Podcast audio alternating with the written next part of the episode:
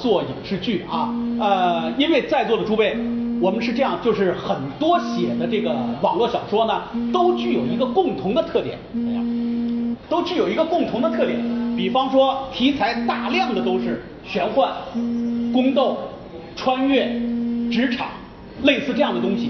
那这个时候呢，我们讲究的是什么？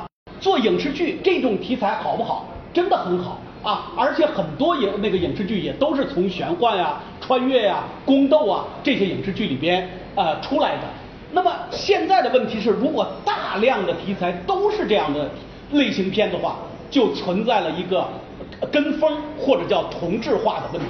就像我们的综艺节目也是一样啊，那边有一个相亲节目，马上各省呢就开始克隆，各省的相亲节目都出来了。那边有一个什么成语大赛。就有人还找我呢，因为我是做影视剧的，综艺节目的人都找来了，说那个张，你能不能给我们做个邂逅语大赛，这样的一一个一个节目的一个蓝本？我我我说对不起，因为我是做影视剧的，跟你们综艺节目呢，呃，我还不是很擅长，所以就推掉了。但是这说明一个什么问题呢？就是现在跟风和同质成为了各种艺术的一个共性的特点。那么在这种情况下，我们应该怎么办？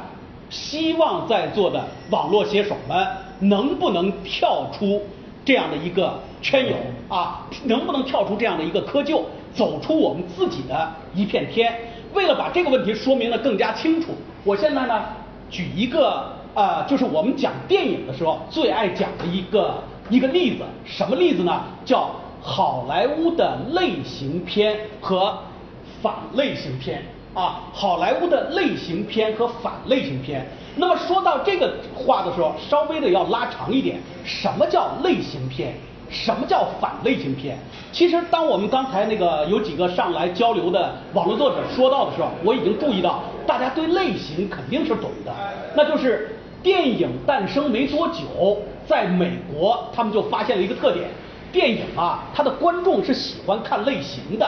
有的人呢就喜欢看什么西部片，有的人呢就特别爱看卓别林他们的喜剧片，有的人呢就特别爱看阿尔弗雷德希区柯克那种悬疑侦探的这样的一种东西，包括咱们现在挂的《逍遥法医》之类，都可以把它归到类型里边去。那边的那个鉴宝啊等等，这些都可以归到类型里边去。那么类型片有个什么特点呢？我们称之为叫工厂化生产模式。啊，工厂化生产模式，工厂到什么程度？一个工厂，电影制片厂称之为一个工厂。那么工厂的这个老板就决定了，最近观众呢喜欢看悲剧，好，找来几个编剧，你来写这个悲剧的故事框架。然后这个编剧呢，他的这个这个台词功夫特别好，你来写这个故事框架里边的每场戏的人物的台词。那么另外一个编剧是什么呢？他写场面写的特别棒，好，你来写场面。几个编剧往这儿一传，组成一个小团队，很快就出来了一个类型电影。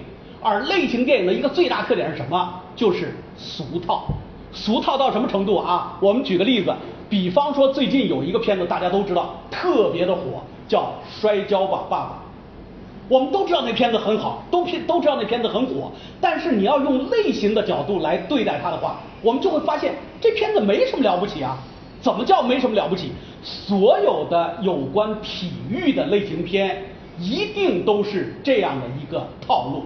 什么套路？一定是讲我们先怎么怎么训练，然后呢，在某些比赛中出现一些波折，出现一些波折以后，面临一场更大的比赛，在这场更大的比赛的时候，把观众的心呢揪到嗓子眼里边。但是你放心吧，你看着这场比赛，眼瞅着你是赢不定了。一定会有一个惊天的大逆转。那你去看《摔跤吧，爸爸》，无非就是把这个类型呢重演了一遍。你去看所有的类型片都是这样的，包括美国有一个在八八年的时候，当时引进到咱们中国有一个特别有名的片子叫《胜利大逃亡》。啊，胜利大逃亡，他是为了八八年的世界杯比赛专门拍了一部电影，那部电影很绝，他把当时世界上很有名的这个足球明星，包括贝利，包括其他人都笼络起来，分成了两波，讲述了一个什么故事呢？在德国的一个战俘营里边，这帮战俘呢过着惨无人道的生活。那么这时候呢，瑞士红十字会呢就要调查，说你们德国人是不是对我们盟军战俘不好啊？德国人就感受到压力了，怎么办？就跟这个盟军这边就商量。你看，我们对你们挺好的吧？这样吧，我看你们这些战俘们平常没事的时候，还在足球场在那踢踢足球，咱们搞一场友谊赛怎么样？啊，我们这个地点还不选别的地方，我们选一个中介的地方，巴黎，我们在巴黎比赛。好，这帮这个盟军的战俘运动员听说了以后，坚决告诉他们说，我们才不上你们的当呢。为什么呢？如果我们要跟你们比赛，你们是目的是为了宣传你们对我们战俘怎么好。我们怎么能配合你们的宣传呢？因此一开始是不干的，但是到了后边，他们接到了上司的命令，怎么命令呢？说利用这次比赛成功的逃亡出去。那现在他们就开始准备比赛了，准备比赛呢，而且把计划都计划好了。什么计划好呢？就是利用中场休息的时候，大家都读过《巴黎圣母院》呀，包括那个《悲惨世界》啊，我们都知道巴黎的地下水道，那真的包括地下那个水道是四通八达的。就利用巴黎的游击队，把那个他们那个中场休息的那个休息室那个洗水池子打通，顺着这个道逃跑。结果开始比赛了啊！因为它又是战争片，又是体育类型片，我们肯定知道它最后的结尾是什么。那么在中间是什么呢？到了中场第一场比赛的时候，德国人呢气势很凶，一下子是四比一，打的他们是真的很惨，打的盟军战俘呃运动员很惨。那么接下来到了中场了，那那条通道也打通了，跑还是不跑？我们肯定知道他们绝对不能跑。那么如果绝对不能跑，他们为什么不跑呢？他们说我们要赌这口气啊，我们宁可不逃跑，我们也要把这个德国的这场比赛我们得赢了。因此到了下半场呢，所有的他们的上司都以为这帮人都跑掉了，结果一回来那个哨子一吹，这帮人又回到场上了。那么接下来观众要看的是什么？一定是我刚才说的体育运动片的最后的惊天大逆转。你看那个《摔跤吧，爸爸》也是一样，最后的二十二秒那个击塔，一定要把对方那个那个摔跤手呢，要惊天的逆转过来。那么到了这个胜利大逃亡的最后呢，跟我刚才说的是一模一样，观众的心呢都被揪到嗓子眼了。到最后果然在比分上，在最后的一刻来了个惊天大逆转。然而，他要解决最后的一个关键的戏剧矛盾的问题啊，这里边又涉及到一个戏剧矛盾的问题。写小说的时候，我们可能不会太注意这些问题，但是你要写影视剧本，你必须得想到，从影视剧本的开头，你就要设置一条最终要解决的矛盾冲突线。那么，我们这条最终设置的矛盾冲突线是什么？就是这帮运动员要利用这场比赛干嘛呢？胜利大逃亡，然而中场休息的时候明明可以逃亡，结果他们没逃亡。现在观众就该琢磨了，那你这个最后的矛盾怎么解决啊？这时候就要看编剧的高招。那么编剧的高招是什么？我们大家知道，随着最后的那个比分在最后的一秒钟被赢过来的时刻，巴黎的那些观众们。呃，都都沸腾了，沸腾了以后呢，他们运用了一个很棒的手法，就是这帮人冲破了这个德军战的那个那个德军士兵的这个围挡，然后呢，一直冲向了这个球场，把这帮这个盟军的运动员呢包围在里边，迅速的把他们的球衣给脱了以后，给他们换上了老百姓的服装，群体的往外冲，德军士兵也也也挡不住了，因为人太多了，最后胜利大逃亡，矛盾呢得以最终的解决。那我们说这就是典型的类型电影啊，这就是典型类型电影。而类型电影呢，我们一定能找到它的规律所在。包括我们说的《泰囧》，《泰囧》这片子是喜剧，包括那个作者树焕，也就是你们经常在呃央视的那个春晚的小品上看见那个那个呃看见那个那那那个那个跟蔡明一起演小品，那些小品都是树焕写的啊，什么什么打车奇遇啊。包括今年的那个那个什么失忆啊，呃等等，都是那个树焕写的。那么当《泰囧》这个电影出来以后，明明投资就三千万，获得了十二点八个亿的票房的时候，树焕自己都乐了，说我这剧本没什么呀。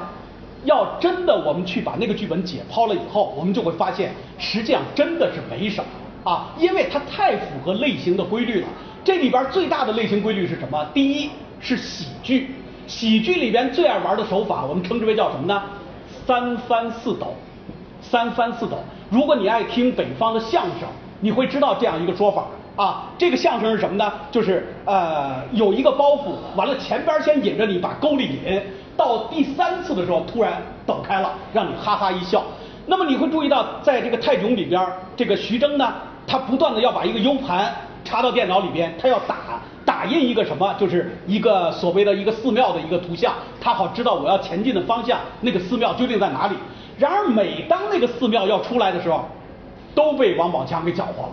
观众呢一开始不笑，后来呢又有第二次还不笑，到了第三次是泼水节，这时候呢徐峥呢终于捞到了一个比较清闲的机会，把电脑打开，把 U 盘插上，然后过来一个女的要给他泼水，赶紧挡住，别别别，我在工作啊。这时候观众也不笑，这时候呢又来一个女的，别别别别别别给我泼水，我在工作，好又给挡住了，观众还不笑。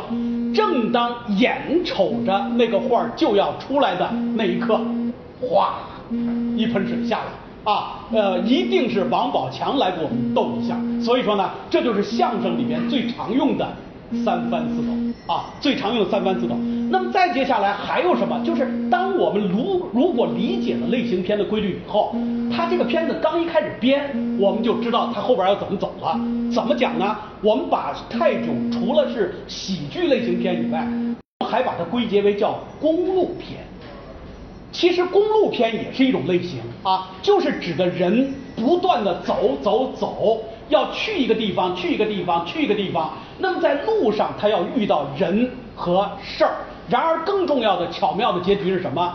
在他这一路走走走遇到的人和事儿的这个过程中，他要有一次人生的感悟，他要在影片的开头和影片的结尾要发生一次改变啊！如果你要看到一个写一个影视剧写的是公路片，这个人走走走走，开头他是他，一直走到最后了他还是他，至少不是一个成熟的编剧应该干得出来的。至少是一个拙劣的剧本。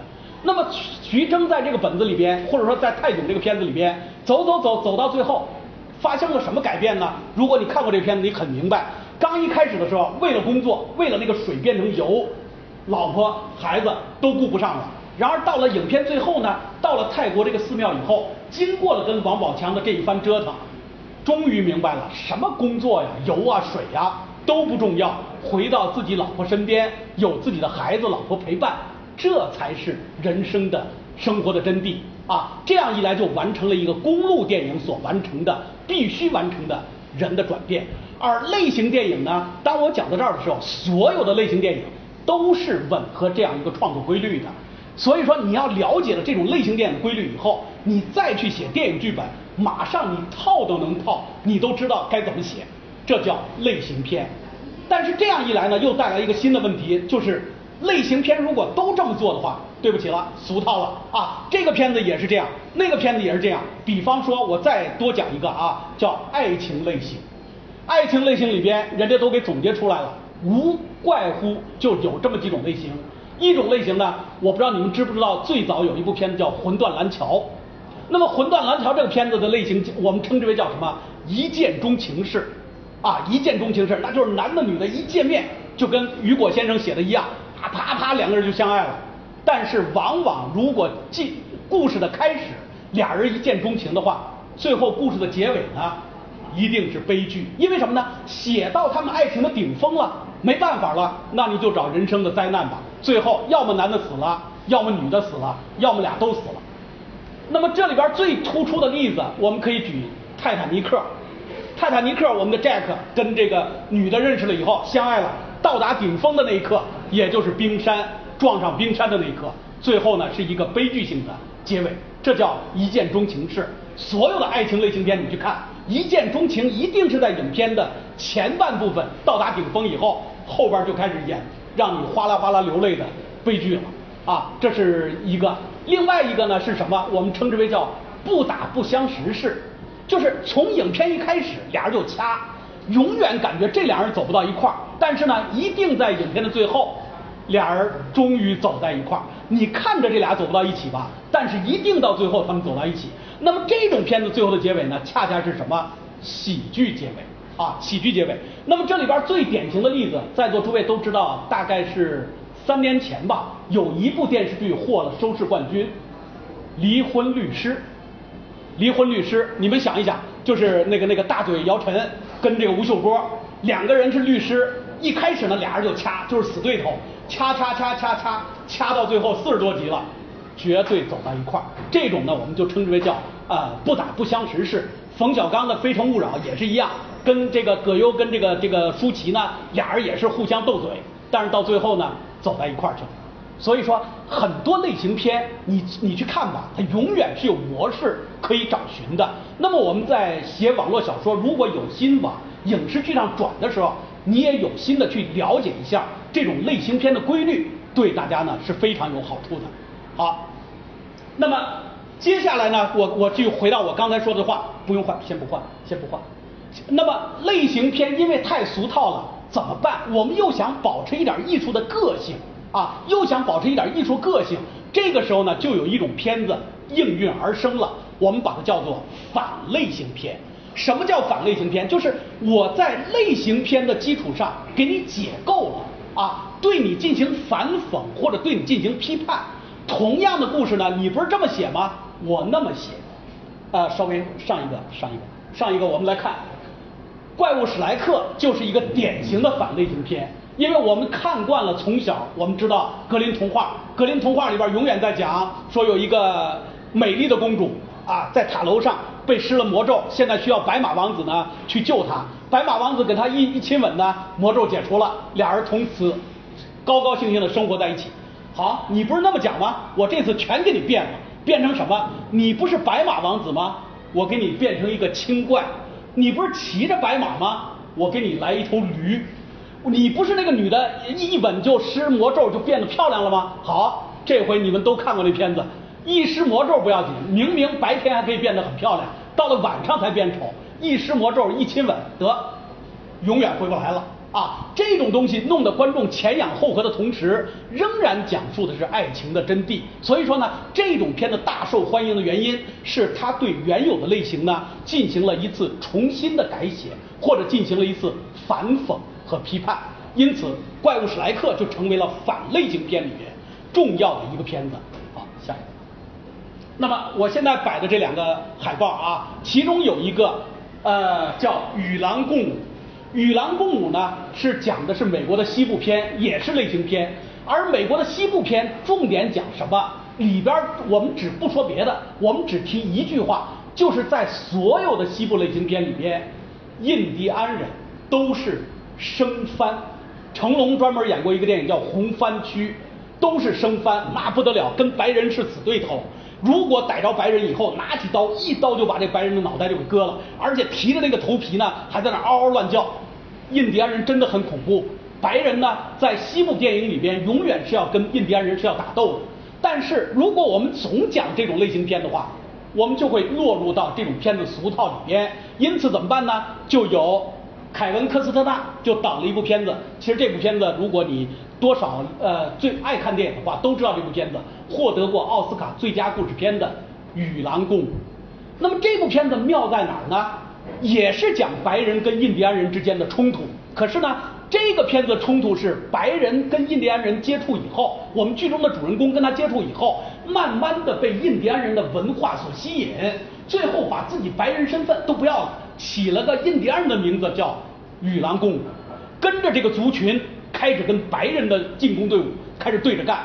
这个片子很棒，全新的颠覆了以往对西部片中印第安人的角色的描写。因此呢，我们也可以把它归结为叫西部片里边的一次反动。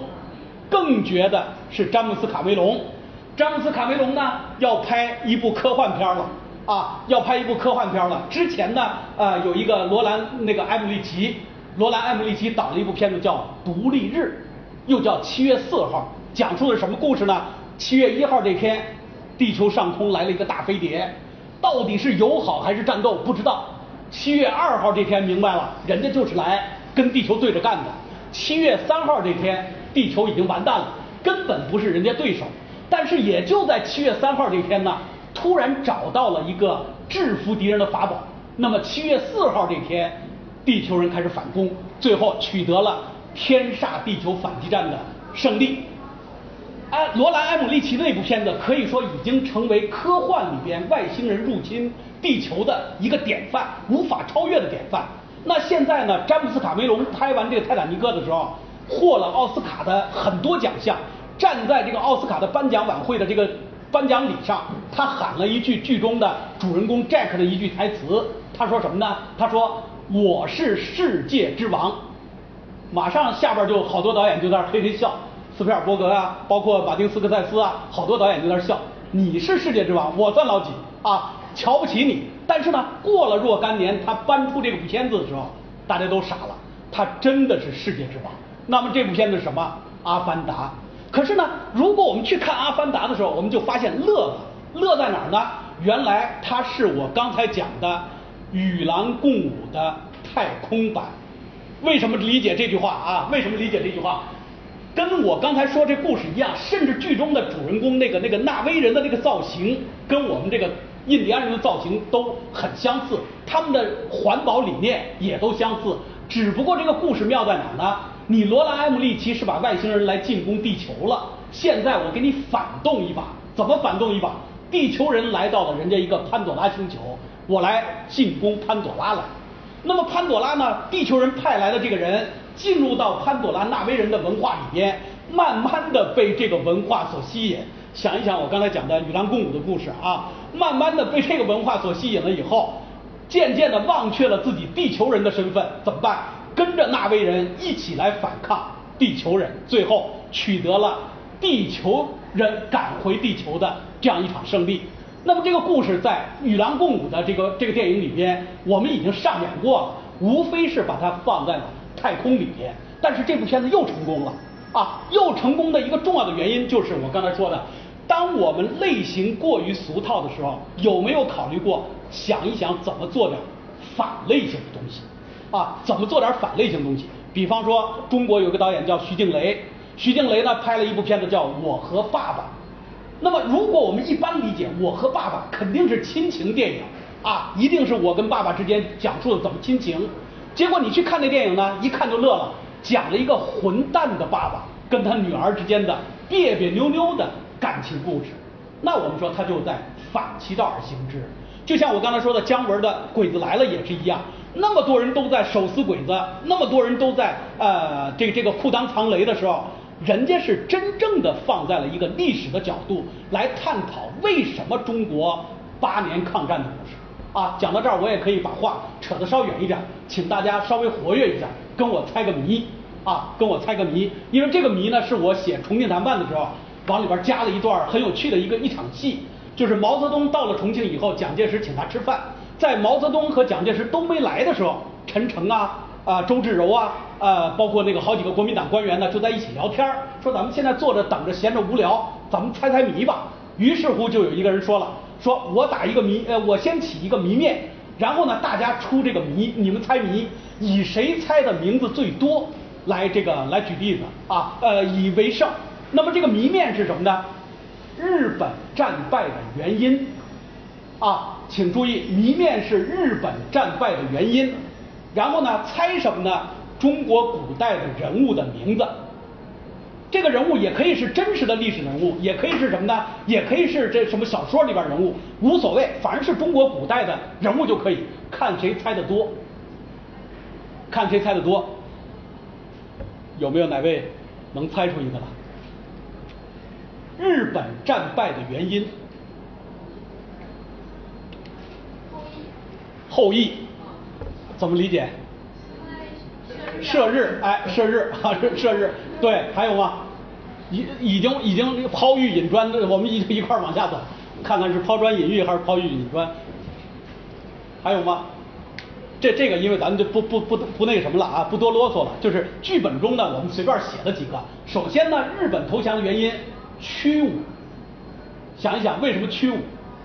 啊，屈不是说错了，说错了，屈原啊，屈原。日本投降原因是屈服于两颗原子弹，然后呢，第二个呢是苏武，为什么是苏武呢？苏联红军武力出兵东北。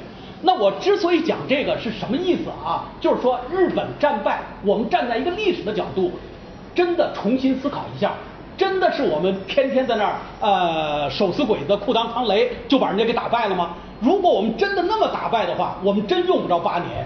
影视剧里边可能你们也听说过最著名的笑话是这样的：两个人在那说台词儿，这个台词是这样的，再坚持一下吧，再有八年就胜利了。啊，我们都听过这样的台词，弄得大家哄堂大笑。这种编剧我们真的是脑子进水了，啊，真的是脑子进水了。所以说呢，我们能不能站在一个历史的角度，站在一个艺术的深刻性和真实的性的角度，提升我们的艺术品位，这是大家所必须关注的。好，这是讲一下我们怎么跟风和同质的这样一个问题。